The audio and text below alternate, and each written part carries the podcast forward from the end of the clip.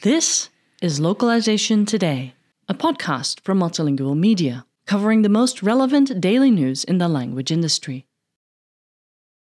What if you could turn the concept of localization on its head and use a distinctly foreign culture and language to make a local product look even cooler?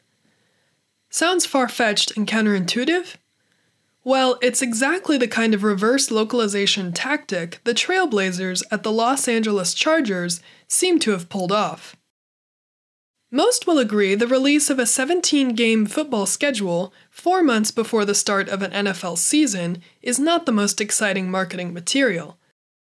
It's understandable that in the middle of the spring, while there are no games, social media teams can be desperate to keep relevant.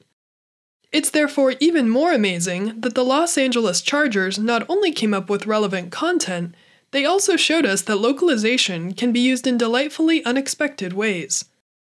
Over the last decade, there has been a noticeable increase in the popularity of anime, which has a particularly high appeal for young demographics. Up until now, however, this trend primarily only translated into corporate communication campaigns in Japan. The LA Chargers, however, found a way to also harness this art form and create a powerful American marketing campaign.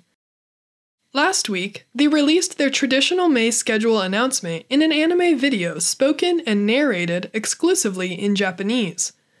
With references to popular Japanese series like The Last Airbender, Attack on Titan, Food Wars, Mecha Anime, and appearances by One Piece, Naruto, and Avatar, the Southern California outfit managed to embrace and connect Japanese culture to America's #1 sport.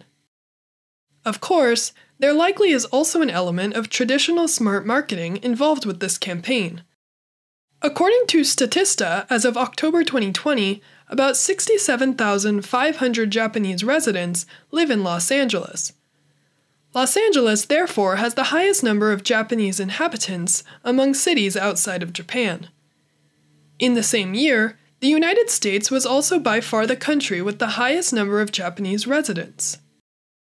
Judging by the reactions on Twitter, the Chargers initiative has yielded an overwhelmingly positive response from sports broadcasting greats like Ian Rapoport and Pat McAfee to rival Kansas City WR Juju Smith-Schuster. The social media team under the direction of Jason Levine has done a remarkable job of combining sports, culture, and language into an effective campaign. This article was written by Stefan Hauch and was originally published on multilingual.com on May 27, 2022. Thank you for listening to Localization Today. To subscribe to Multilingual magazine, go to multilingual.com/subscribe.